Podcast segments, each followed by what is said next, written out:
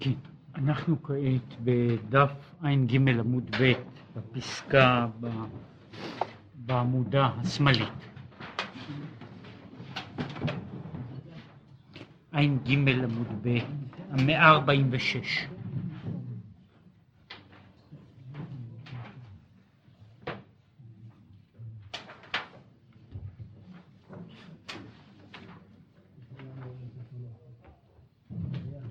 כן. דיברנו אה, באות, באות הראשונה למעשה, שמתחיל בביאור העניין, דובר ב... דובר בשאלה, שאלת מהות. בעצם, כמו שהוא אומר, לשם מה היה צריך לתת את התורה?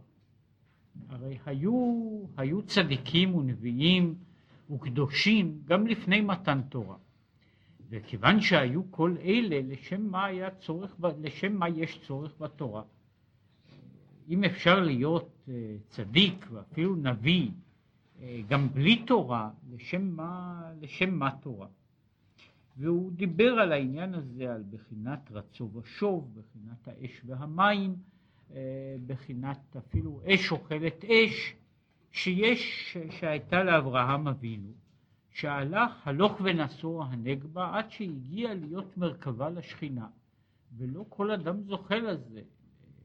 אנחנו אומרים שהאבות הן המרכבה. יש אישים בודדים בכל הדורות שהגיעו למדרגה הזו, ומתברר שאפשר להגיע לדרגה זו גם בלי תורה. עכשיו הוא מסביר משהו בעניין הזה.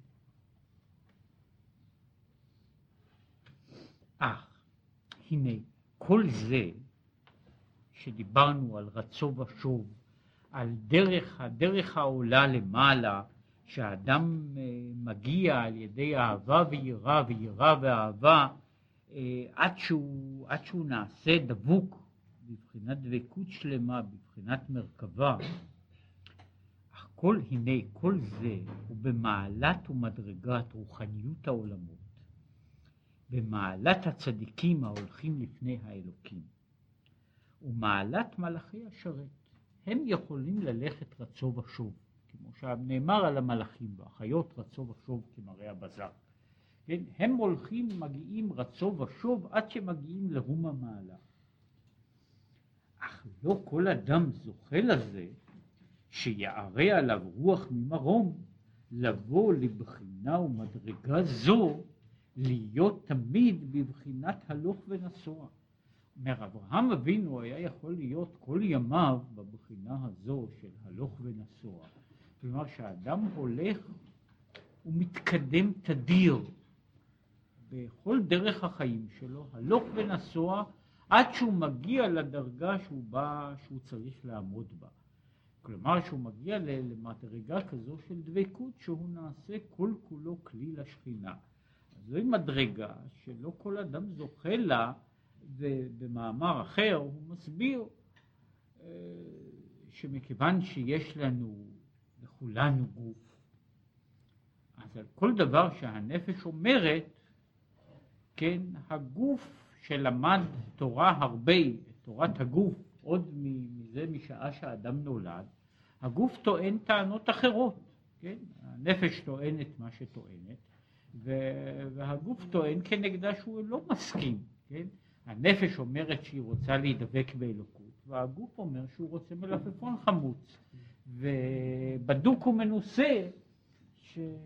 שהגוף, בין שהוא רוצה מלפפון, בין שהוא רוצה דבר אחר, כל אחד יש לו הרי אה, מבנה הטעמים והחשקים שלו, אז הגוף אה, יש לו, יש לו כוח שכנוע הרבה יותר גדול. משום כך גם אנשים ש, שמלאים ברצון טוב אינם מגיעים למדרגה הזאת. לזה ניתנה התורה. ומהי נתינת התורה? הן הם המצוות גשמיות, בעשייה גשמית, שבהן ועל ידן יוכל כל אדם גם כן להיות בבחינת הלוך ונסוע. לשם כך ניתנה התורה, שנתינת התורה היא בעיקר לא בבחינה של מהויות תכנים חדשים, אלא בנתינת התורה היא בעצם ההתבטאות של התורה, של הקדושה, בתוך המעטה של, ה, של המעשה החומרי. כן? עשה כך וכך, פעל כך וכך. זאת אומרת, מה שאומרים במקומות אחרים, שהאבות קיימו את התורה ברוחניות. וכדי לקיים את התורה ברוחניות צריך בן אדם שרוחו תהיה בדרגה כזו תוכל, שהוא יוכל להחזיק בתדיר. מה שאין כן הוא אומר, אחרי מתן תורה אנחנו יכולים לעשות את התורה ולהגיע למדרגות הללו על ידי עשייה גשמית, שעשייה גשמית היא אחרי כל העיכובים והמניעות היא לאין ארוך קלה יותר מאשר, מאשר עשייה רוחנית. נאמר כך, כדי שאדם יניח תפילין בכל יום, כל בוקר הוא צריך לזה גולגולת, וזוג ידיים, וזה, וזה דיו, והרבה אנשים יכולים לעמוד בזה. כדי להגיע לעניין הזה לבחינת התייחדות עם חוכמה, עם חוכמה ובינה הילאה, שזה העניין של, של תפילין, ארבעה מוחין וכיוצא בזה, בשביל זה שהאדם יקום כל בוקר וירגיש שהוא שייך ונוגע לנקודה הזו, זה דבר לגמרי אחר. יכול פעם לקרות כאן, פעם, מה שקוראים לזה, ככה, יודע, 29 בפברואר בערב, משהו כזה, אז יכול לקרות דבר כזה, אבל uh, כרגיל הוא לא קורה, כן, אני קם בבוקר ואני חושב שעכשיו היה ראוי לשתות כוס קפה, זה, כן, אבל, אבל בעניין הזה, לכן הוא אומר, המצווה הגשמית, עם כל הבעיות שלה, המצווה הגשמית היא דבר שהוא נתון ביד האדם לאין ארוך ביותר, ביותר קלות לעשותה. עכשיו הוא נכנס קצת בפנים, והעניין, כי הנה בעשייה גשמית של התורה יש גם כן בחינת אש ומים. זאת אומרת, בעצם בתוך התורה בעצמה, במעשה שבתורה, יש גם כן אותה בחינה שהוא דיבר על האש והמים, של הלוך ונסוע, רצו ושוב. כי הנה, התורה היא מים.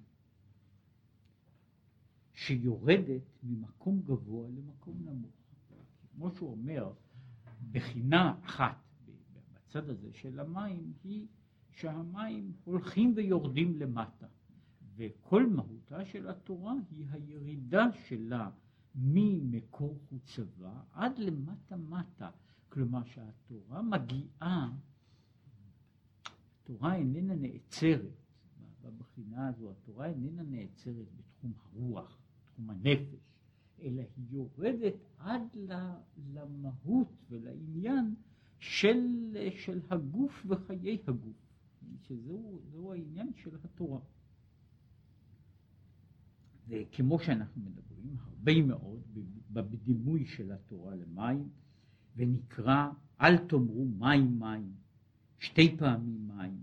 יש בעניין הזה של אל תאמרו מים מים, זה קטע ממסכת חגיגה, ששם אה, רבי עקיבא אומר לאלה שעל, שעלו לצפות במרכבה, כשאתם מגיעים למקום אבני שיש טהור, אל תאמרו מים מים. Okay. עכשיו, מה, מה עניינו של מים מים? הוא מסביר, דרך אגב, את, ה, את העניין הזה של, של מים מים. מים העליונים, בחינת ים החוכמה.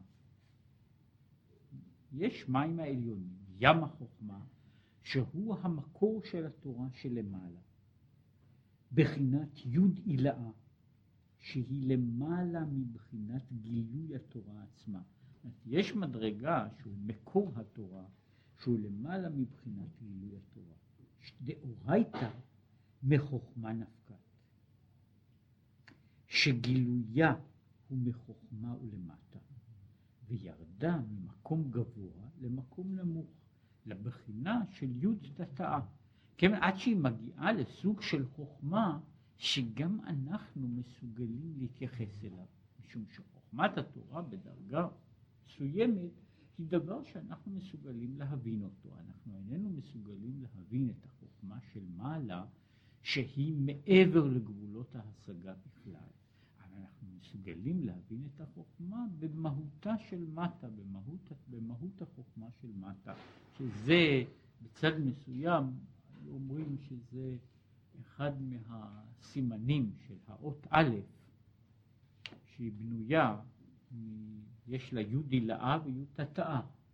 אות א' עשויה בעצם קו, קו אלכסוני, שמתוח בין שני יהודים. ובכתיבת סתם באמת מדקדקים שיהיו שני יהודים. יש יוד אחד למעלה, יוד ישר, ויש יוד למטה שהוא יוד הפוך, אבל שניהם הם יודים, יש יוד למעלה ויוד למטה. וזה, הם בעצם, כמו שהוא רוצה לומר, זה, יש מדרגה העליונה ומדרגה התחתונה. ויש העניין של המים התחתונים. בבחינת מים תחתונים, סוף מעשה, מה שאנחנו אומרים שסוף מעשה הוא במחשבה תחילה, קיום המצוות גשמיות בפועל ממש, שהן בבחינת מלכותך, מלכות כל עולמי. אז אם כן, יש לנו בצד מסוים, התורה היא מים מים. יש מים העליונים, שהם למעלה מהשגה ומהבנה, לא יבין אנוש ערכה. ויש מים התחתונים, התורה הזו הנתונה בצורה גשמית, התורה הזו שיש לה, שהיא, ש, שחלק מחוכמתה הוא בדיוק איך עושים מעשה בפועל ממש. כן, המעשה, המעשה הגשמי, המעשה הגשמי בפועל. כן, אה, אם מישהו צריך להדליק נרות של שבת, אפשר לעשות את זה גם בגיל שלוש. כן? להדליק את האור של שבת בתוך, בתוכנו הרוחני, כן, אז זה צריך לחיות קצת יותר, אם בכלל. זאת אומרת, יש פה הנקודה הזאת, כאילו הפער בין מים העליונים למים התחתונים. אך עם כל זה, אנחנו אומרים מלכותך, מלכות כל עולמי, מלכותך, בכינוי שלך, המלכות שלך. ששורשם הוא מבחינת מים העליונים, בחינת מלכותו של אינסוף ברוך הוא בעצמו ובכבודו כבר יכול. אם כן, אנחנו אומרים שאף על פי שהיא מלכות כל עולמים, שהתורה במובן זה מתבטא בכל העולמות, ובכלל זה בתוך עולמנו שלנו הגשמי, עם כל זה, התורה היא מלכותך המתייחסת אליך עצמך ממש, מה שאנחנו קוראים למעלה מהעולמות, למעלה מהספירות, מבחינה של מלכות לאינסוף. רק שנמשך למטה להיות מלכות כל העולמים ומים התחתונים. אז כאן היה רק בדרך אגב הבחינה הזו שאומר מסביר, אגב אורחה, את המאמר הזה, שכשאתם מגיעים למקום אבני שיש טהור, אל תאמרו מים מים. לכאורה, הצופה בצפייה של מעלה רואה תורה של מעלה, הוא משיג תורה של מעלה. ואז התורה של מעלה והתורה של מטה נראות, נראות בעיניו כשתי רשויות נבדלות. יש תורה של מעלה,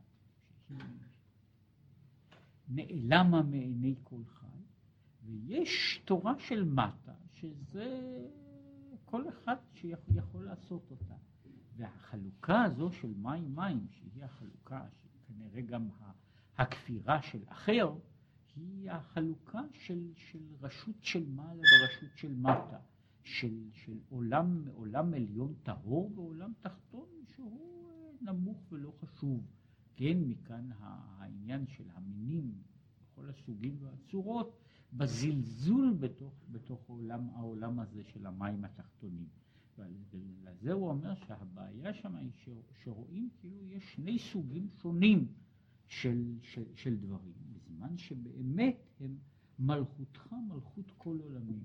אותה מלכות שהיא שלך, היא זו שזורמת בכל העולמים. יש רק דבר אחד. בדרך כלל, זאת אומרת, זה שאנחנו מדברים, ב, ב, בכלל, הוא אומר, התורה נקראת מים, דרך כלל.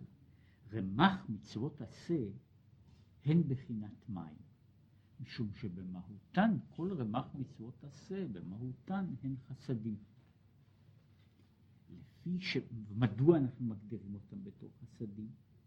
לפי שבהם ועל ידם נמשך המשכת אור אינסוף ברוך הוא למטה, שזו בעצם מצווה. המצווה היא המשכת הקדושה העליונה למטה אל המציאות הזו. כמאמר, אשר קידשנו במצוותיו. שזה נוסח המטבע של ברכות, של ברכת המצוות, אשר קידשנו במצוותיו, שעל ידי המצוות נמשך קודש העליון, שבקודש העליון היינו בחינת קדוש ומובדל. זאת הקודש העליון, בכלל הגדרת הקודש היא הגדרת הנבדל, הטרנסצדנטי, כן? אשר קידשנו במצוותיו, פירושו שהדבר הזה שהוא מעל ומעבר, הוא לא רק בדרגת החוכמה, אלא הוא בדרגת הקודש העליון. כלומר, בדרגת הנבדל מכל נבדל, אותו דבר מגיע להיות שורה ומתגלה למטה. כל המשכה היא בחינת חסד ומים.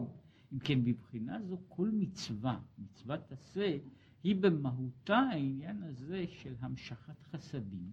משום שהיא מושכת דבר שכמו כל העניין של חסד, שהוא נתינה מלמעלה למטה, שבכל דרגה של חסד העניין של הנתינה הוא העניין של הורדת הדברים מן הנותן אל המקבל, בשעה הזו, בנקודה הזו.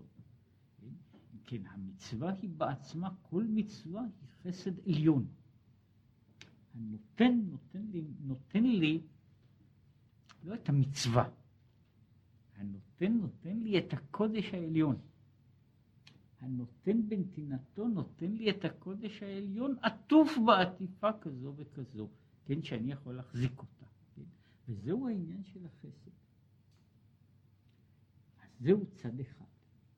זה בחינת החסד שבמצוות, בחינת המים. כן, זה התורה בבחינת מים. התורה בבחינה של של השפעה שהיא בצד אחד היא השפעה בלי גבול, משום שבתמצית היא הרי עושה שבתוך מה שהיא ניתנת אני נוגע בקודש של מעלה. אני נוגע בקודש של מעלה, שבצד אחד אני יכול לומר, כאן יש, ה, נאמר, נוצר הפרדוקס, שכשאני עושה מצווה, אני נוגע בקודש שהוא מתנת חסד של הקדוש ברוך הוא, משום שלולי זה, איך אני יכול בכלל להגיע אל דבר שיהיה איכשהו שייך ונוגע לזה, אלא שזוהי מתנה של מעלה, זו הגדרה של מצווה במהות. הגדרתה של מצווה היא המתנה של מעלה, נתינת הקודש. הקדוש ברוך הוא נותן את קדושתו. כמו שהוא אומר במקום אחר, הוא נותן כאילו את עצמו לתוך העולם. אבל יש בהם, במצוות, גם כן בחינת אש. מהי בחינת האש, כמו שאמרנו, כשדיברנו על מידת החסד והגבורה, האש והמים, כי מידת הגבורה היא מידת הצמצום, שיש בהם גבורות וצמצומים. ומהם הגבורות והצמצומים? אז קודם כל יש הגבורות והצמצומים במצווה הזו בעצמה, באותה מצווה שהיא חסד, יש בה כוח של הגדרה וצמצום, והוא להיות המצווה דווקא באופן זה ובעניין זה שציווה עלינו. זאת אומרת, המצווה היא לא נתינה חופשית גמורה. אומרת, אני מקבל את מתנת החסד, אני מקבל את מתנת השפע, אני מקבל את מתנת הקדושה, היא נשפכת עליי. מתברר שבמצווה הדבר הזה איננו נשפך עליי, הוא מוגדר ומותחם כל הזמן בגבורות וצמצומים. זאת אומרת, הוא כל הזמן תחום שהמצווה איננה אה, רק אה, ביטוי של כוונה טובה, כן? אלא יש לה כל הזמן גבולות, גבורות וצמצומים. שלהיות המצווה דווקא באופן זה ובעניין זה שציווה עלינו, שהרי המצווה מוגדרת תמיד, זאת אומרת, זה, זה בעצם הצד, מישהו, ישנו גם בספר הזה, אומר ככה, מצווה היא מצד אחד מלשון צוותא, להיות ביחד. כל מצווה היא ב, ב, במהות שלה, היא היחד עם הקדוש ברוך הוא, מה שקוראים ב... בז'רגון אחר, הקומוניון, ההיות יחד, הדבקות עם, עם הקדושה העליונה, ההידבקות, ההידבקות למקום אחד, למאור אחד, זה, זה צד אחד. אידך גיסא, כן, לאידך גיסא המצווה היא הצו, היא הפקודה עם כל מה, שהוא, מה שהפקודה מצמצמת ומגדירה ומגבילה, שהיא איננה ניתנת אלא באופן מסוים, בדרך מסוימת, בגבולות מסוימים ומוגדרים, והיא איננה מצווה אם היא איננה נעשית באופן, באופן כזה. כלומר, אותה מצווה עצמה, שלוש דקות אחר כך אולי כבר איננה מצווה בכלל, היא יכולה להיות שהיא הופכת להיות ממצווה, היא הופכת להיות לעבירה. אין, אני מדליק את הנרות האלה שיהיה לי אור של שבת חצי שעה או שעה יותר מאוחר, ואז אני לא עושה שום מצווה של שבת.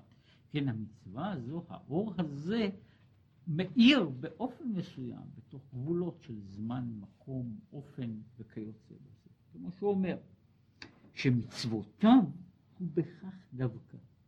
הוא כמו סוכה שהיא גבוהה למעלה מ-20 אמה, פסולה. כן, יש מצוות סוכה, מצווה גדולה, בחינה שמה שמדובר בקבלה, מקיפים עליונים, הכניסה אל הקודש פנימה, בחינת ענני הכבוד וכולי וכולי. אבל יש לזה גבול מוגדר, בשטח, באורך, ברוחב, בגובה, למעלה מגובה מסוים, למטה מגובה מסוים, למטה משטח מסוים, זה כבר איננה סוכה. וכן ציצית. להיות החוטים שלמים וכיוצא בזה. אז מה, אני, חסרים שם כמה חוטים, אז כבר לא, לא ציצית.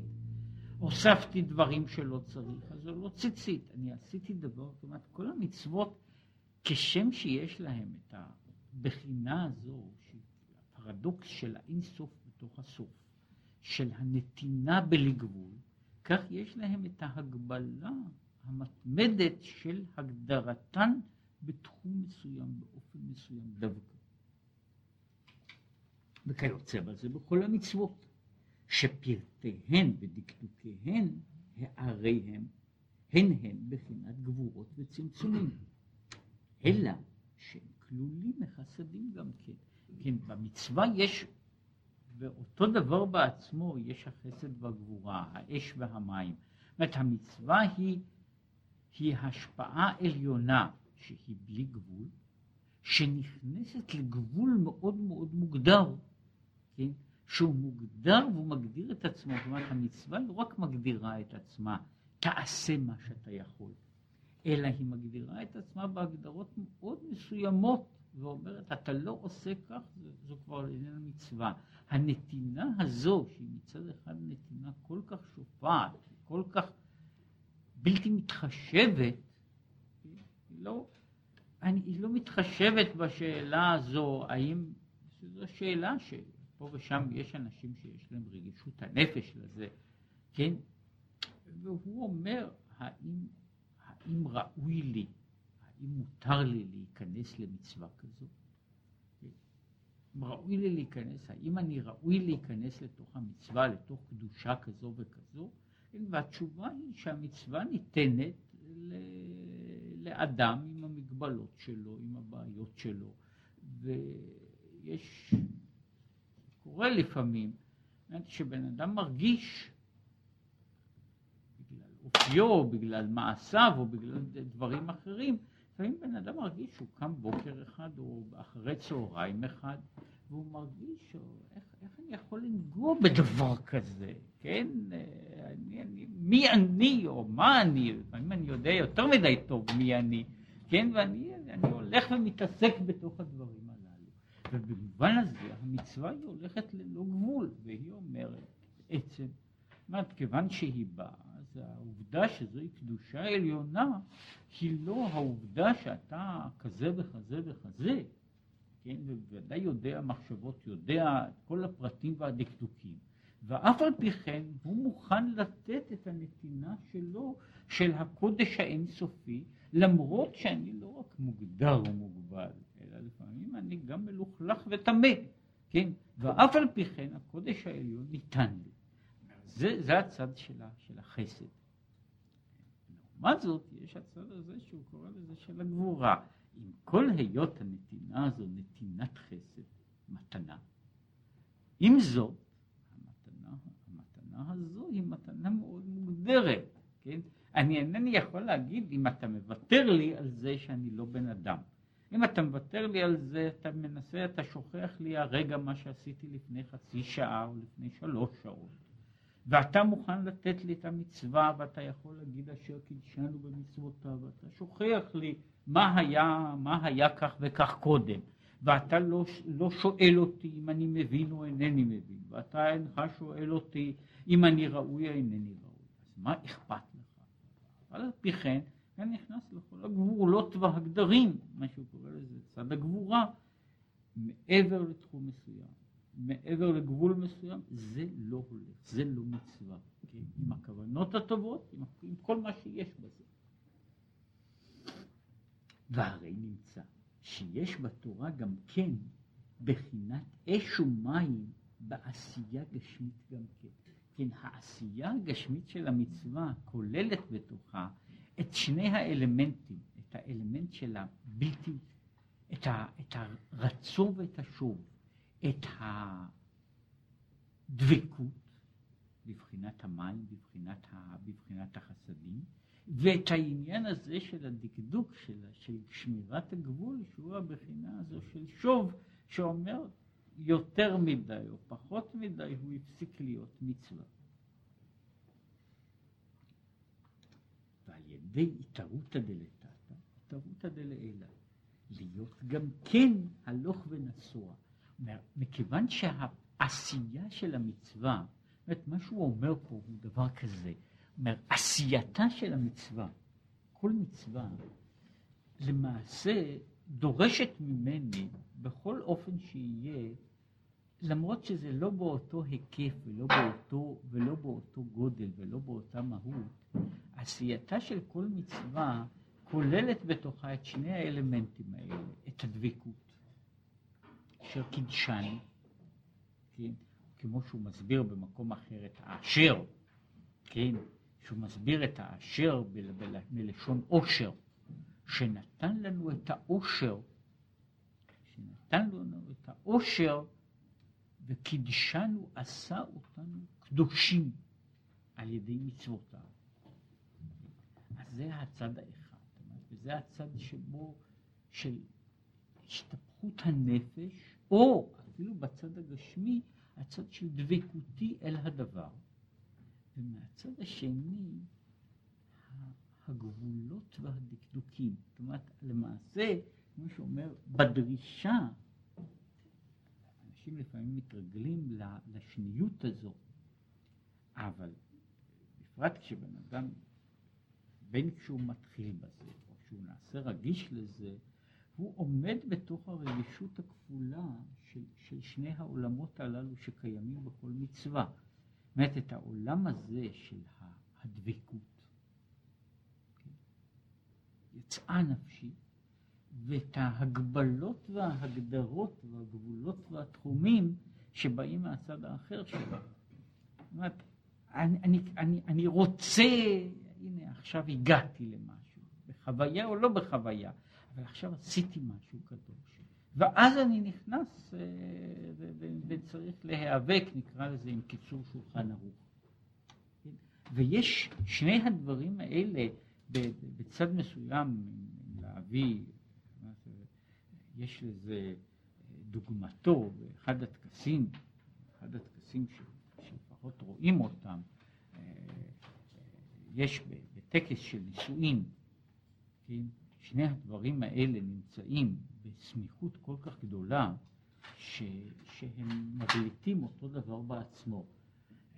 קודם, קודם אומרים את ברכות, ברכות הנישואין. וברכות הנישואין הן לא רק פיוטיות, אלא הן מדברות על הזוג שנמצא בגן עדן מקדם, לא פחות, כן? ו- ו- ושתי דקות אחרי זה, אחרי שגומרים את כל הדברים הפיוטיים האלה, כן, מתחילים לקרוא את הכתובה, כן? ואז מתחילים לקרוא אה, לא רק, אה, לא רק אה, מה שקוראים לזה אנא אוקיר, אלא גם, אה, גם בעצם, אה, כן, כמה, כמה הוא נותן וכמה זה בכסף כזה ו, ו, ו, וכל הפרטים והדקדוקים, ואם היו קוראים את כל מה שיש שם, מה יקרה שהוא ימות, שהיא תמות, מי קובר את מי, וכך הלאה, כן? אז עכשיו יש אותו, אותו סוג של מעבר, אותו סוג של מעבר, מה שקוראים לזה מן הפיוט אל, ה, אל, המוגדר, אל התחום, אל, ה, אל ה, נקרא לזה משירה גבוהה לפרוזה שבפרוזה. כן? עכשיו החלק הזה אומר קיים בעצם בכל מצווה. קיים בכל מצווה מהברכה עד הקיום. כן? מי, מי, ה, מי ה... אומר, וזה קיים במצווה המעשית המצווה המעשית לא רק בעולמות עליונים, זאת אומרת, קיים המתח הזה בין המצווה לבין התחומים של המצווה. כלומר, וזה חלק של הרצון והשוק שיש בתוך זה. אם האדם עובר את החוויה הזאת, מה שהוא קורא לה בהתערותא דלתתא, זוהי, זוהי תנועה שלפעמים תנועה כמעט לא ניכרת בין, במעבר הזה, בעניין הזה בין הרצון והשוק. בזה הוא זוכה לקבל התעוררות של מעלה, להיות הלוך ונסוע בנפש. עכשיו, וכוח זה, להיות נמשך, התערותא דלעילא, על ידי התערותא דלתתא, ניתן לישראל במתן תורה. זה בעצם מתן תורה. מתן תורה הוא לא רק הנתינה של התורה בצורתה, בצורתה, בהגשמתה. מתן תורה הוא מעבר לזה, הוא מעבר לזה, הוא נתינת התורה, הוא נתינת התורה כדבר ש, ש, שיוצר את הקשר בין עולם עליון לעולם תחתון. זאת אומרת, מתן התורה, הנתינה, המתנה של תורה, היא המתנה הזו שכשאני עוסק בדברים של מטה, אני אוכל ליצור גם מהויות של מעלה. כשאני מתעסק ב- ב- בדברים נמוכים, אני אוכל, אני יכול על ידיהם ליצור, ליצור את, ה- את הדברים הגבוהים. בצד הזה, אומר ככה, פעמים אני עושה דברים שהם מה שקוראים להם מעשים סימבוליים. עושה איזשהו דבר. אני עושה דבר ואני אומר שהוא מכוון כנגד צורה של מעלה, כנגד דברים, דברים אחרים. אני מצייר ציור קטן שצריך לבטא עניין גדול. יש, יש אה, דברים מהמין הזה. הוא פה אומר לא רק שהתורה היא מודל של מעלה, חלק של העניין. הוא אומר יותר מזה, התורה היא בעצם לא רק מודל פשוט, אלא היא כאילו, שניסיתי כמה פעמים להסביר, היא אה, בערך כמו מערכת, מערכת של, של, של לחצנים, שאני לוחץ עליהם על כפתורים כאן, כאשר הפעולות נעשות נעשות בכך וכך עולמות למעלה ומעל ומעבר, מעבר לפעולה הזו שאני פועל. כלומר, אני לא רק פועל פעולה מעין, פעולת דמי בתוך, בתוך העולם שלי, כן? אלא אני פועל בכל העולמות על ידי, על ידי הפעולה הזו שלי, שהיא פעולה בתוך עולם קטן בסך הכל. זאת אומרת, הפעולה שאני פועל היא פעולה בתוך עולמי, בתוך הגבולות שלי. המס... התוצאות שלה אינן מוגבלות בתוך עולמי. עכשיו, יצירת ה... מתן תורה, מתן תורה הוא יצירת הקשר הזה בין המהות של מעלה והמהות של מטה. הוא לא רק נתינת המתנה שיהיה לי במה לשחק, יהיה לי במה לשחק, אלא שאני אני, אני עכשיו פועל בדבר שהוא, אה, אני מקבל, מקבל כלי שפועל מעבר למה שאני יכול להגיע אליו. כן? זו, זו נתינה, זו נתינה ממין אחר, כן? שנתנו ללא רק, אה, כיוון שאינך יכול לעסוק בעולמות עליונים, בוא תעשה כדוגמתו בעולם הזה. אינך יכול, אינך יכול לטפל בדברים הגדולים והנשגבים, שחק פה בצעצועים בעולם הזה. אומרת שנתינת התורה היא מה שהדברים האלה שאני יכול לנגוע בהם בעולם הזה, הם, הם קשורים ומניעים אה, עולמות אחרים. כן, למעשה, זה בערך כמו שקורה לפעמים, שאנשים נכנסים למקום כזה, לאיזה חדר בקרה. כן? עכשיו, כשהחדר הזה מנותק, כן? אז אני יכול להשתשע במחוגים. אני מזיז את המחוג, מזיז איזשהו מכשיר למעלה, למטה. אומרת, אז אני זזתי דבר, ואני יכול לדמות בעצמי כמו ילד קטן. אני אעשה קצת רעש ואני אעננע אותו, ואז הוא, האווירון שלי טס. אבל נתאר לעצמנו שאני באמת מחובר. ואז אני הזזתי פה איזשהו ציור דמי, והוא מזיז כל מיני דברים למעלה. עכשיו, החיבור הזה, הוא אומר, זה, זהו העניין של מתן תורה, כן? שמה שהוא רוצה להגיד ככה, שזהו עניין נתינת התורה. נתינת התורה, הנתינה שבתורה היא לא רק הדברים הללו, נתינת התורה שניתן להיות שם מצווה על דברים גשמיים. להיות בהן כוח זה שעל ידם יומשך אור אינסוף ברוך הוא. זהו העניין של מתן תורה. מתן התורה זה ש, ש, נתינת המהות של התורה, נתינתה בתוך, בתוך הדברים הללו. בתוך הדברים הללו ש, שנמצאים בתוך, בתוך העולם הזה. לא רק העברה אל העולם הזה, אלא נתינת הדברים אל העולם הזה. זאת אומרת, התורה בעצם ניתנת, מה שמדובר, כך וכך מקומות שהתורה, יש סוג של מתנה בתוך, בתוך הדבר הזה, וסוג של נתינה, נתינה שהתורה ניתנת לעולם הזה. זה היה עניין שהוא הסביר מהו מתן תורה. מהו מתן תורה? מתן תורה הוא מגדיר, הוא העברה של אותם הדברים שבהשגה רוחנית רק יחידי סגולה בכל הדורות יכולים להגיע אליהם. והם יכולים להגיע אליהם רק מפני שהם אנשים מיוחדים, נפשות מיוחדות, שגם הם צריכים לעמול קשה מאוד עד שהם יכולים להגיע לאיזה מדרגה כזאת. נתינת התורה היא, אני נותן את הדבר הזה עכשיו ל... ל... למישהו פה בתוך, בתוך, בתוך העולם הזה, והוא עכשיו מטפל בתוך הדברים הללו. יש, אה, להבדיל, עכשיו יש מכשירים משוכללים כאלה, אה, גם מכשירים תלת-ממדיים כאלה, כן, אה,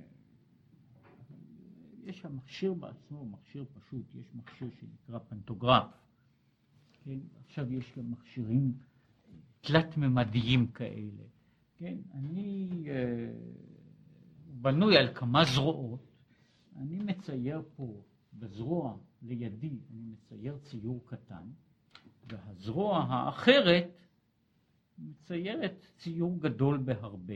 ועכשיו יש מכשירים כאלה, יש למעשה כל המח... הרבה מאוד מכשירים מודרניים בנויים על זה, שהם בנויים שאני עושה, אני עושה פעולה כלשהי בתוך, בתוך תבנית קטנה, למשל כך מעתיקים, אה, מעתיקים תבניות לגדלים גדולים, והמחרטה עובדת ועושה את זה בגודל של בית שלם.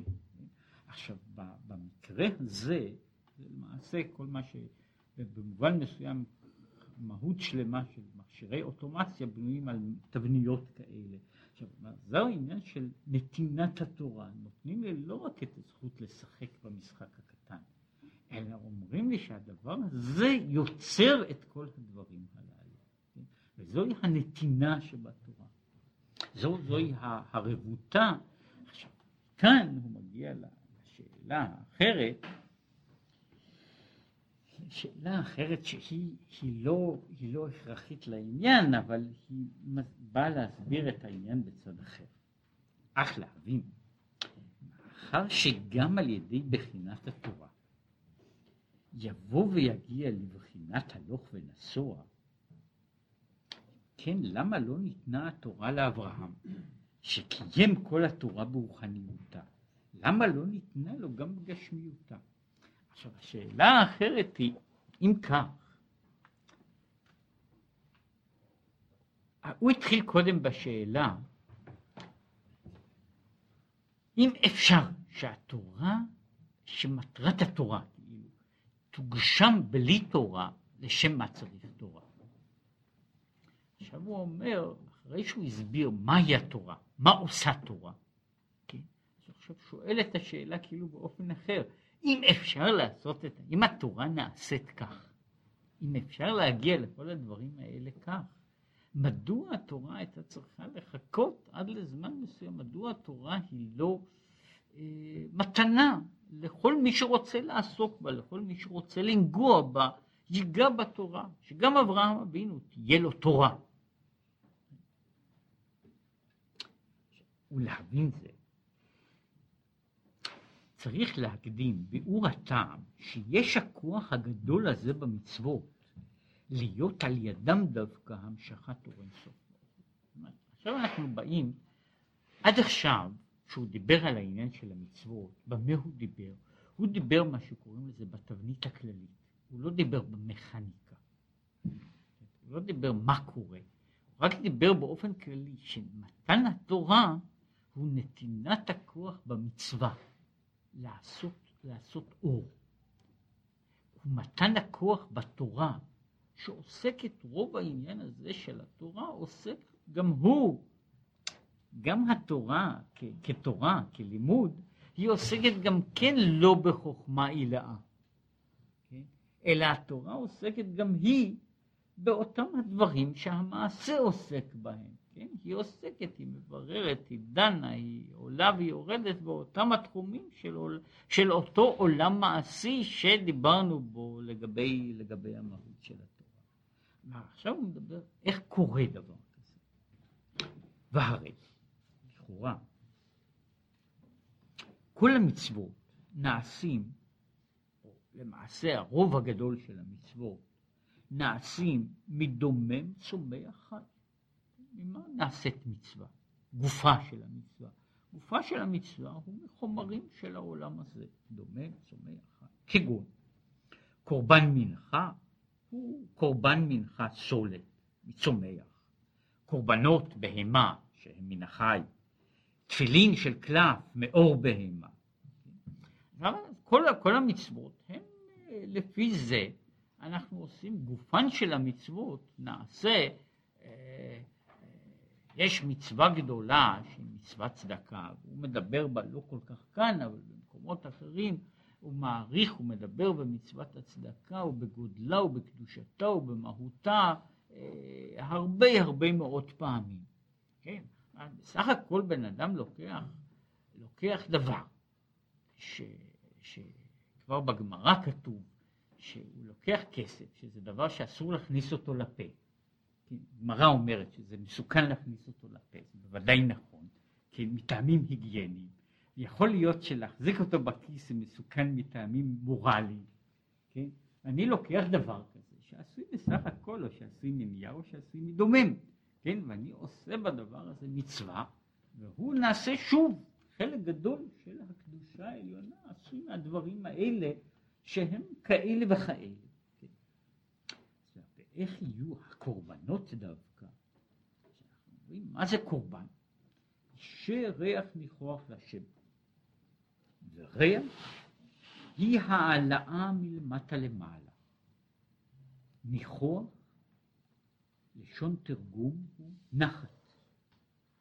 נחת פירושו ירד. דהיינו ירידה והמשכה מלמעלה למטה. להוויה, לשם, פירוש להיות גילוי הוויה, המשכת אור אינסוף ברוך הוא בעלמא דהתגליה. שהרי ידי קורבנות נמשך גילוי אור אינסוף ברוך הוא למטה. כן, מהו העניין הזה של הקורבן? המשכת גילוי אור אינסוף ברוך הוא למטה. אומר, לוקחים, לוקחים דבר, בהמה פשוטה, פחות או יותר ככל הבהמות, והיא הופכת להיות ריח, ניחוח, לשם. כן? וזה לאו דווקא בקורבן, כן? אה, וכן על ידי מצוות תפילין וציצית וכיוצא בזה. ממשיך אור אינסוף ברוך הוא על נפשו. כן? השאלה היא, מדוע המכניקה של המצווה, המכניקה של המצווה לא רק שהיא עוסקת ב... היא לא רק בדברים קטנים, אלא גם בדברים נמוכים. גם בדברים נמוכים. כי בדברים כאלה שהם שייכים לעולם הזה הגשמי, עם הגבלות שלו, עם ה... עם ה... ויותר מזה, כמו שהוא אומר. שהדברים הללו הם נוסף להיותם אה, מוגדרים בתוך התחום שלהם, אומרת שהם דברים נמוכים, הם דברים שבעצם שייכים, כל מצווה נעשית מן העולם, מהעולם הזה שהוא חולין. והעולם הזה של חולין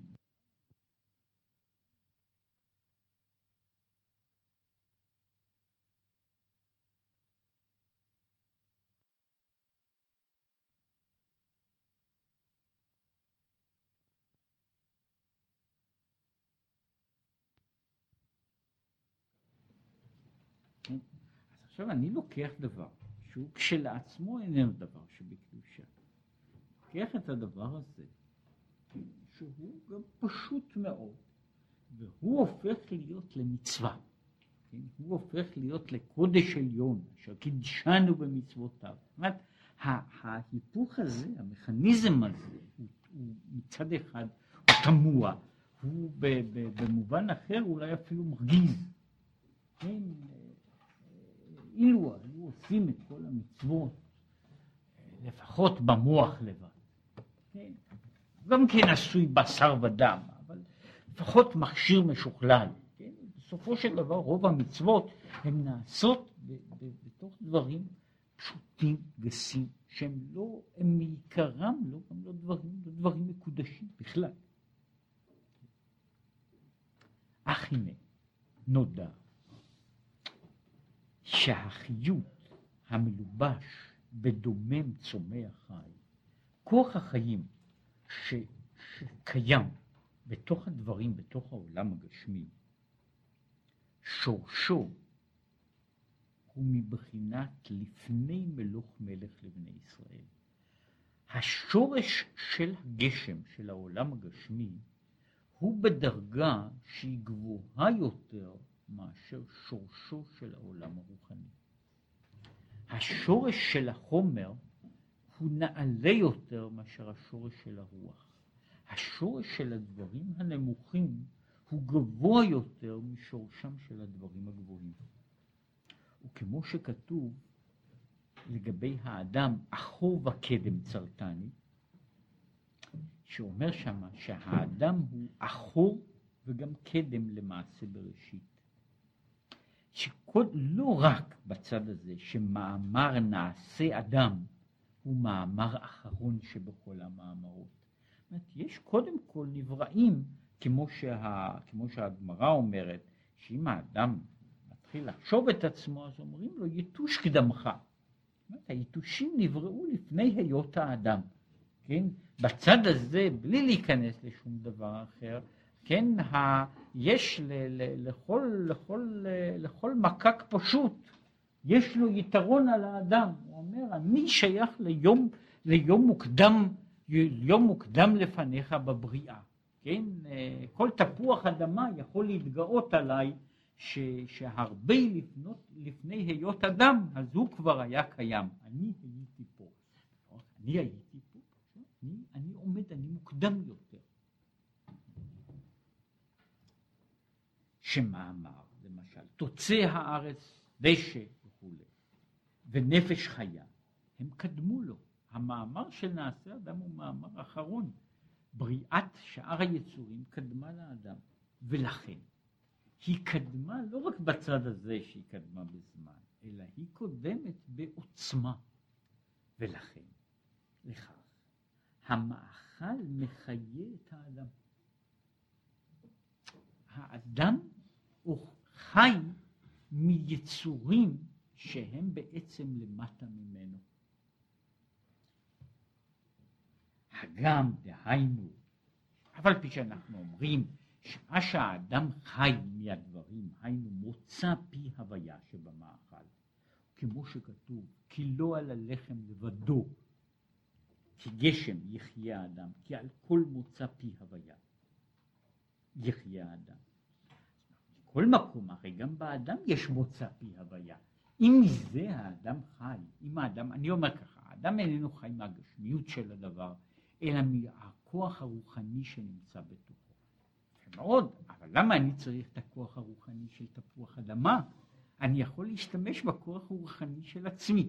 מסתבר שהכוח הרוחני של האני שלי הוא לא מספיק כדי לפרנס את נשמתי. כן? כדי לחיות אני צריך להשתמש בכוח הרוחני של, של, של פרה פלונית ושל, ושל של גזר פלוני. כן? הם צריכים לחיות אותי. זאת אומרת, מוצא פי השם שבתוכי לא יכול לקיים אותי. כן, אני צריך להזדקק למוצא פי השם שישנו באבן. אלא משום שמוצא פי הוויה שבמאכל גבוה ממוצא הוויה שבאדם. כמו שנתבאר כל זה באריכות במקום אחר. כלומר, בעצם העולם בנוי, זאת אומרת, הוא כאילו היה מסביר, כמעט בעיה זו בעיה ש, שנמצאת בבעיה אחת, בעיה שאגב בעיה חמורה, בעיה פיזיקלית חמורה מאוד. לפי החוקים הכלליים ביותר של הפיזיקה, כן, יש החוק, אחד החוקים שאין לו, כנראה שאין לו שבירה, זה מה שנקרא החוק השני של הטרמודינמיקה, שהוא עכשיו מוסבר שכל המערכות שבעולם יורדות מדרגה, מדרגה של סידור גבוה לדרגה של, של סדר נמוך. וזוהי הסיבה שדברים, זאת אומרת שדברים דברים עולים מאנרגיות גבוהות יורדים לאנרגיות נמוכות, שמצבור של דברים, מצבור מסודר של דברים, בדרך הטבע הוא הולך ומתפורר וקלה ואבד. כן? יש כל הדברים משתתחים והולכים, משתווים והולכים זה לזה. עכשיו, הדבר הזה, שהוא נחשב לכלל בכל העולם הפיזיקלי? הבלוט של, של כל המציאות שבעולם, הירידה מהסדר הגבוה לסדר נמוך, היא לא קיימת בתוך תחום אחד. כל, כל התחום הביולוגי הוא לכאורה תחום שבו כל זה מתהפך. העשב חי מן, ה, מן, ה, מן האוויר, מן השמש, מן האדמה. כן? הוא חי מהם והוא בונה הוויות מורכבות מאוד מחומרים שהם פשוטים ביחס לאין ארוך. כן? החי שאוכל את הצמח בונה יצור יותר מורכב מאשר ההוויה שלו בעצמו. האדם שאוכל את החי בונה יצור יותר מורכב מאשר החי שהוא אוכל אותו. זאת אומרת, במובן הזה, כאילו, העולם הזה הולך בכיוון שהוא נגד סדר, סדר המציאות הכללי. כן? שזו אגב, אני אומר בדרך אגב, זו בעיה שמציקה להרבה מאוד, היא לא מציקה לפיזיקאי שצריך לתקן את החשמל, כן, אבל היא מציקה לאלה שעוסקים בת, בתיאוריה של, של הדברים, היא אחת הבעיות המציקות, כן, הבעיה הזו של, ה, של ההיפוך הסדר הזה. כן. עכשיו מה שהוא אומר פה, הוא אומר, הוא אומר בעצם דבר כזה. השאלה היא אותה שאלה. השאלה היא מדוע יצורים מתפרנסים וזקוקים להתפרנס במהות מיצורים שהם נמוכים יותר במדרגה. כן? מדוע כל העניין הזה חי? כן? עד שהאדם הוא, ה... שהוא הגבוה שבכולם, במקום שהוא יהיה מפרנס של כולם, לפי סדר הטבע, כמו, כמו הסדר של, של, של כל אנרגיה גבוהה, של כל דרגת סדר גבוהה, שהיא מפרנסת דרגות סדר יותר נמוכות, במקום זה הוא הולך אחרת. זה מבחינה פיזיקלית, זה בערך כמו, ש, כמו שהייתי מצפה שמים יתחילו לטפס במעלה ההר. שזה בדיוק אותה, אותה דרגה מבחינת ההגדרה הפיזיקלית שלה. התשובה שלו היא, אמנם על פני השטח המציאות היא כך. על פני השטח העולם בנוי שהיצורים, יש יצורים נמוכים ויותר גבוהים וכך הלאה. זהו סדר של מה שקוראים לזה, של הכוח המתגלה. בכל אלה יש גם המהות הנסתרת, מה שהוא קורא לזה שורשם הראשון. עכשיו השורש הראשון של הברואים בנוי בסדר הפוך, והסדר הזה באמת הולך מלמעלה למטה. כלומר, הברואים הראשונים הם באמת ברואים בדרגה, בדרגת פנימיות גבוהה יותר מאשר אלה שבאים אחריהם. דרגה אחר דרגה.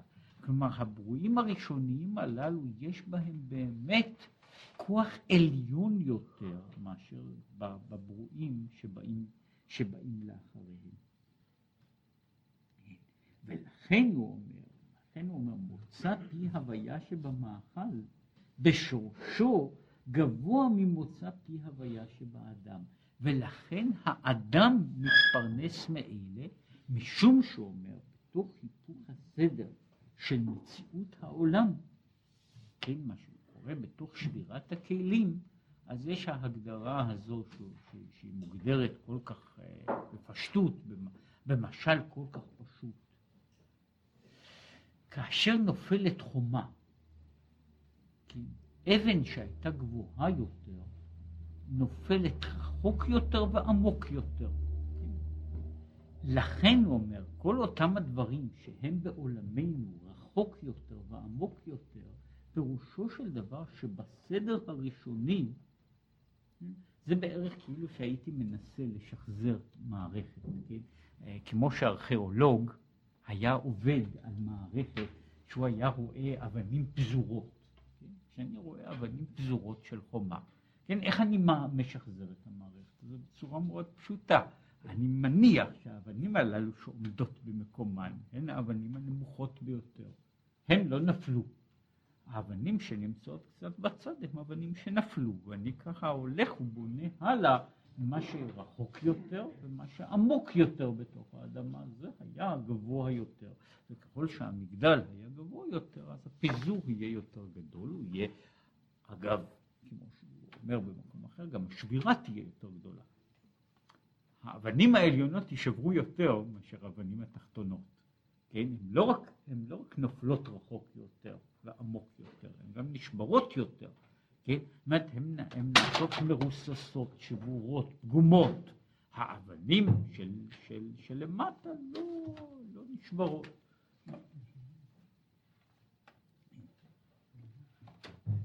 אז מה יוצא?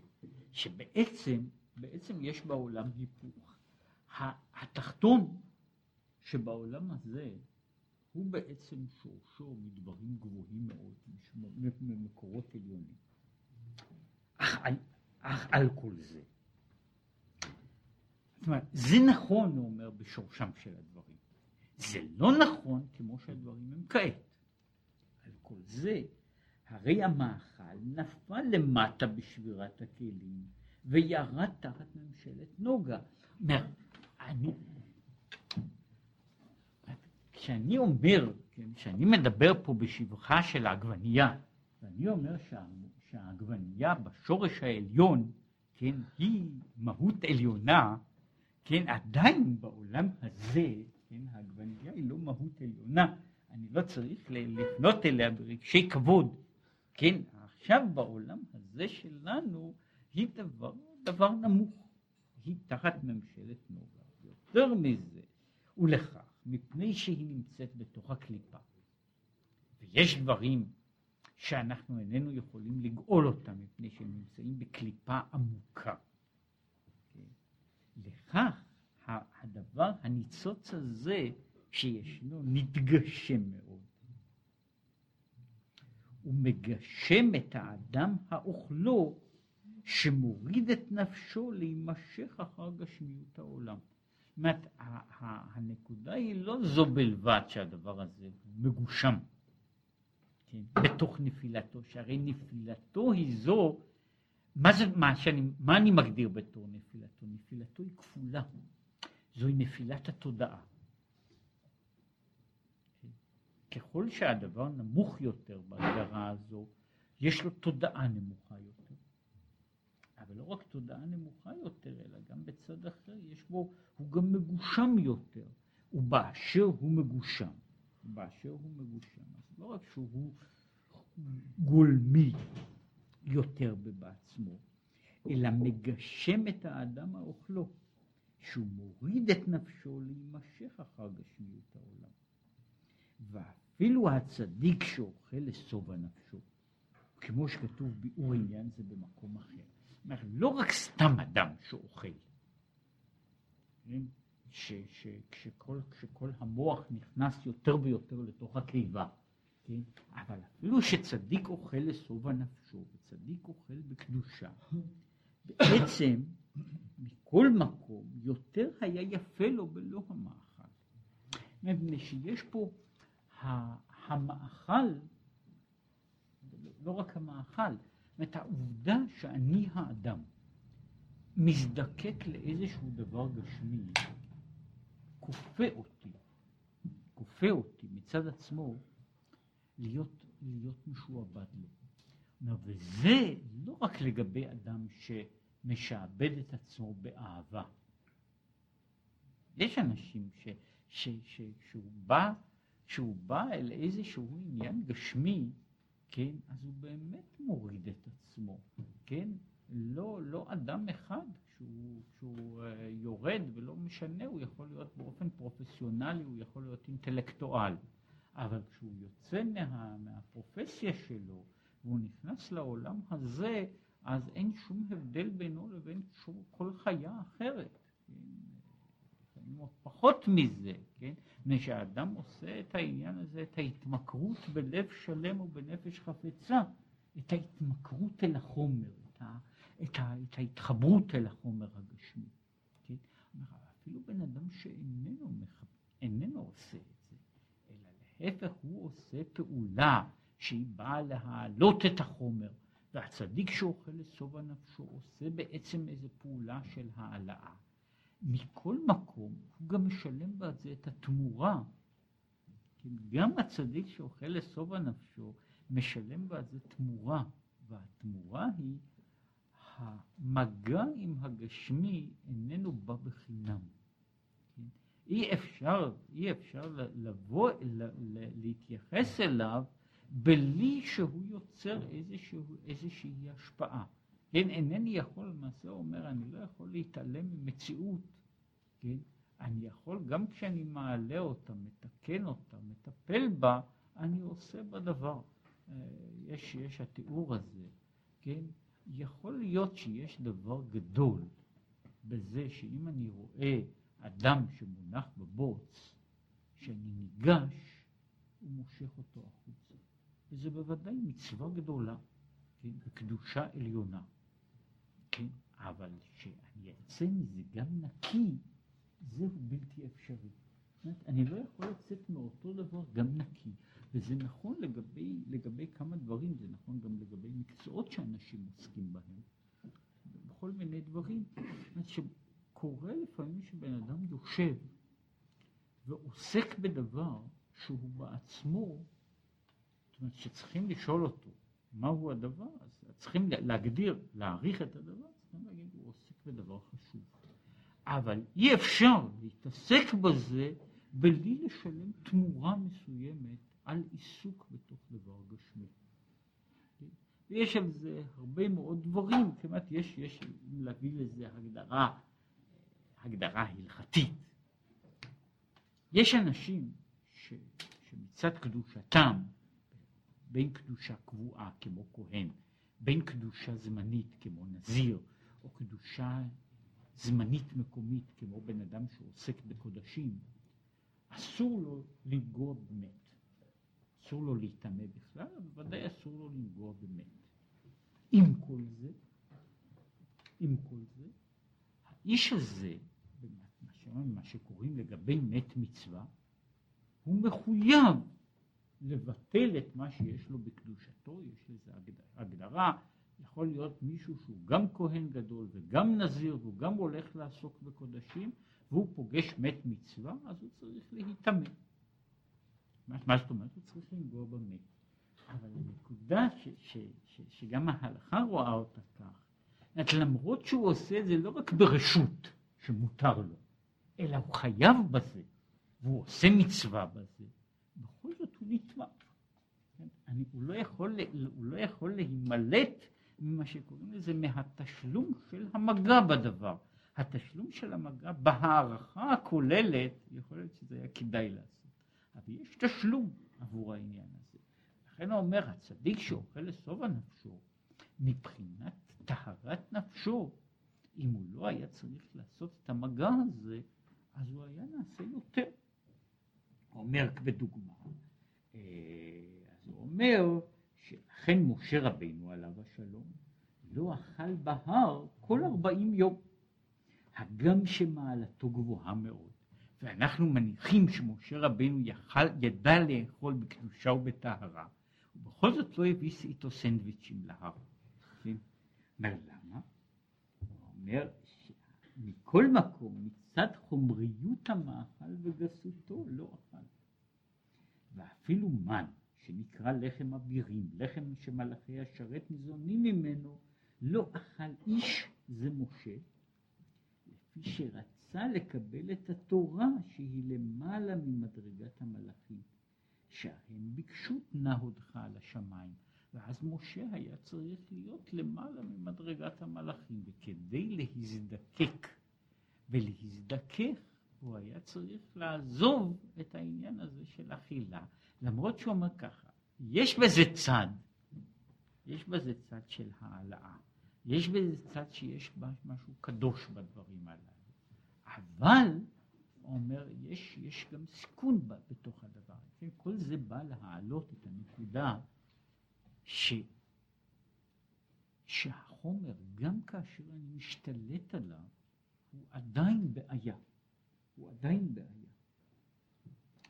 עכשיו רק לגמור את, הדבר, ולכן לא ניתנה תורה עדיין בימי אברהם, כי בימי אברהם עדיין לא נתברר ונזדכך חומריות העולם להיות המשכת אור אינסוף ברוך הוא על ידי מעשה המצוות גשמיות שנלקחו מתחת ממשלת קליפת נוגה, ולא היו יכולים לקבל הערת אינסוף ברוך הוא להיות נקרא עליהם שם מצוות עד אחר יציאת מצרים. אומר, בזמנו של אברהם אבינו, החומר לא היה עדיין מוכן כדי להיעשות מצווה. אומר, השינוי, יש שינוי אחר שאומר ככה, גם כדי שחומר יוכל לקבל את המהות של מצווה, החומר, יש חומר כזה שלא יכול לקבל מהות של מצווה. החומר בזמנו של אברהם עדיין היה חומר עכור. מה קרה ביציאת מצרים? שמצרים הוא, כור הברזל, כמו מצרף לכסף וכור לזהב, אז כך היה במצרים. כלומר, מה שהוא רוצה לומר, אומר שגלות מצרים, גלות מצרים, הירידה למצרים, היא בין השאר, כל מה שיש במצרים הוא הזיכוך של חומר העולם. הזיכוך של חומר העולם. אומר, במובן מסוים, כאילו היה אומר את זה כך. מכיוון שאברהם אבינו לא היה עבד ארבע מאות שנה, מכיוון שהעולם לא הכיר את הדבר הזה, אי אפשר היה שאברהם יעשה מצווה בגשמיות. הגשמיות הייתה דבר לחוד ודבר נמוך. הרוחניות הייתה רוחניות שמי שיכול היה להשיג, הוא יכול להשיג את הקדושה, את הטהרה. אבל להגיע אל החומר, אומר, החומר היה חסר תיקון. אומר, העניין של, של גלות מצרים, של המעבר בכור הברזל, שהוא קורא לו המעבר, העינויים, הייסורים והניסים, הם פעולות בתוך, בתוך החומר של העולם. באופן אחר, העניין הזה של, של, של אותות ומופתים בארץ מצרים הם פאזה חדשה של ההתגלות של האלוקי בתוך החומר. היא המעורבות של האלוקי בתוך שמשנה את המהות של החומר, שמפריד את הקדושה והטומאה. ואחרי זה, אחרי כל הדברים הללו, אז אפשר לקיים תורה בגשמיות. עד אז התורה לא יכולה להתקיים בגשמיות. עד אז יש רק תורה רוחנית. התורה הגשמית יכולה להיות רק אחרי שעובר כור הברזל של מצרים. כן, מה שהוא קורא שם עמוד אש ו... ש... ש... שאברהם רואה. כן, למעשה כאן יוצא הסבר ונקודה אחרת לכל העניין הזה של, של ועבדום ועינו אותם ארבע מאות שנה. יש מעבר ש, שצריך לה, לעבור, שהוא המעבר הזה שעל ידו העולם יהיה מוכשר לקבל תורה כזו. זאת אומרת, התורה שלפני זה לא הייתה יכולה להיות אלא תורה במופשט. ולכן, כמו שהוא אמר, תורה שהיא ניתנת והיא אפשרית רק ליחידי סגולה. לאיש אחד, כן, אומר, יש, יש עשרה דורות עוברים בלי שום דבר, ואז יש איש אחד בתוך, בתוך מיליונים שהוא יכול להיות לנגוע בנקודת הקדושה, כן? אבל הוא, הוא ברירה לא, לא פשוטה. מת, אומר, מתן התורה היה יכול להיות רק אחרי, יש שלבים שבהם דבר מסוים יכול להיעשות. במובן מסוים, רק אני רוצה לגמור פה, שאחד התיאורים שמופיעים, יש המצוות של האדם הראשון. אנחנו אומרים, יש מצוות מסוימות לאדם הראשון. יש מעבר להן, יש המצוות לנוח. יש מה שקוראים לזה באופן אחד יש אה, אה, מה שנאמר, שסדר הדברים היה צריך להיות אלפיים שנה תוהו, אלפיים שנה תורה ואלפיים שנה משיח. אנחנו קלקלנו את הסדר, כן? והסדר איננו הולך בדיוק כך. אלפיים שנה של תוהו הם אלפיים שנה של העולם של הגשם של העולם הגשמי.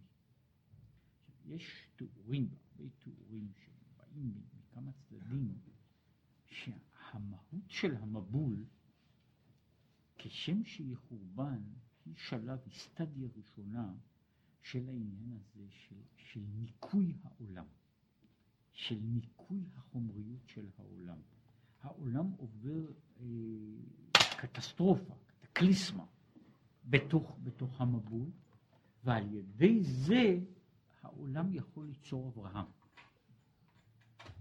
יכול ליצור את הדורות, דורות אחרים. באמת, לפני זה יש לו דורות ממין אחד, אנשים ממין אחד, שגם שם, שם יש פה ושם מישהו שיוצא, יוצא ובולט החוצה, אבל באופן לגמרי אחר, כמו שהיו אומרים, יש בה, בעשרת הדורות הראשונים יש חנוך. האיש שיוצא לגמרי מן העולם, מפני שהוא, כמו שאומר את זה, הוא לא יכול אפילו להיות צדיק בתוך העולם, ואיננו כי לקח אותו האלוקים. חנוך לא יכול להיות צדיק בתוך העולם, מפני שהעולם הוא כזה שהוא לא יכול להיות, אי אפשר שיהיה גם צדיק בשלמות וגם בעולם. אחרי זה יש אברהם, אחרי זה יש מצרים. כן, זאת אומרת, אז יש, במובן הזה יש, יש מבול של מים, יש מבול של, של, ויש אחר כך יציאת מצרים, שהיא סוג אחר של התגלות ש, ש, שמטהרת את העולם. ובכל המובנים, כל התיאורים שמתארים המעבר, תפר, בין עולם הזה לעולם הבא, בין עולם הזה לימות המשיח, התפר הזה תמיד מתואר, כן? שהוא בנוי על הרבה מאוד ייסורים. הוא בנוי על הרבה מאוד ייסורים. הוא בנוי על הייסורים האלה שצריכים להפריד מציאויות. כן? לא לחינם התיאורים הללו, למשל כל, כמעט כל תיאורי הגאולה הם תיאורים של לידה. הם מופיעים בכל המקרא, כן? בכל המקרא מופיע התיאור הזה, והתיאור הזה מופיע עם כל הטראומה. כן? החלק הזה שיש משבר של, של להוציא דבר מתוך דבר, לבנות מציאות חדשה, כן? והשבר שיש במציאות הישנה כדי שתצא מציאות חדשה. ובמובן הזה גם המהות האחרת, כן? של סטדיה חדשה לגמרי בתוך העולם, היא גם כן מוכרחה לעבור בתוך תהליך כזה של טיהור, כדי שהעולם יוכל לקבל משיח, כדי שהעולם יוכל לקבל חיי עולם הבא. כן? יש, יש תהליך כזה שהעולם לא יכול לקבל את הדברים. זאת אומרת, כשאנחנו מדברים, מתארים את התיאור של חיי העולם הבא, שבהם הג... העולם הגשמי מקבל מהות אחרת. שהגשמי מפסיק להיות גשמי. כן, בשביל זה הוא צריך לעבור לא רק שינוי מצד האדם, אלא הוא צריך לעבור שינוי מצד העולם. ולכן הוא אומר, היה שלב שמתן תורה צריך לבוא, כן? לא יכול להיות מתן תורה בלי שתהיה לפני כן גלות מצרים. לא יכולה להיות במובן הזה, הגאולה דורשת גלות. היא דורשת גלות כדי לטהר את המציאות של העולם, כדי שיוכל להיות עולם שייבנה, שהחומר שלו יהיה מוכן לקבל צורה חדשה. כן? וזה מה שהוא דיבר פה על העניין הזה של, של מתן תורה, שמתן תורה, וזה קצת קשור גם להתחלה, על האש, על העשן, על הלפידים, כן? שהם חלק מההכנה הזו בשביל שתבוא ותהיה.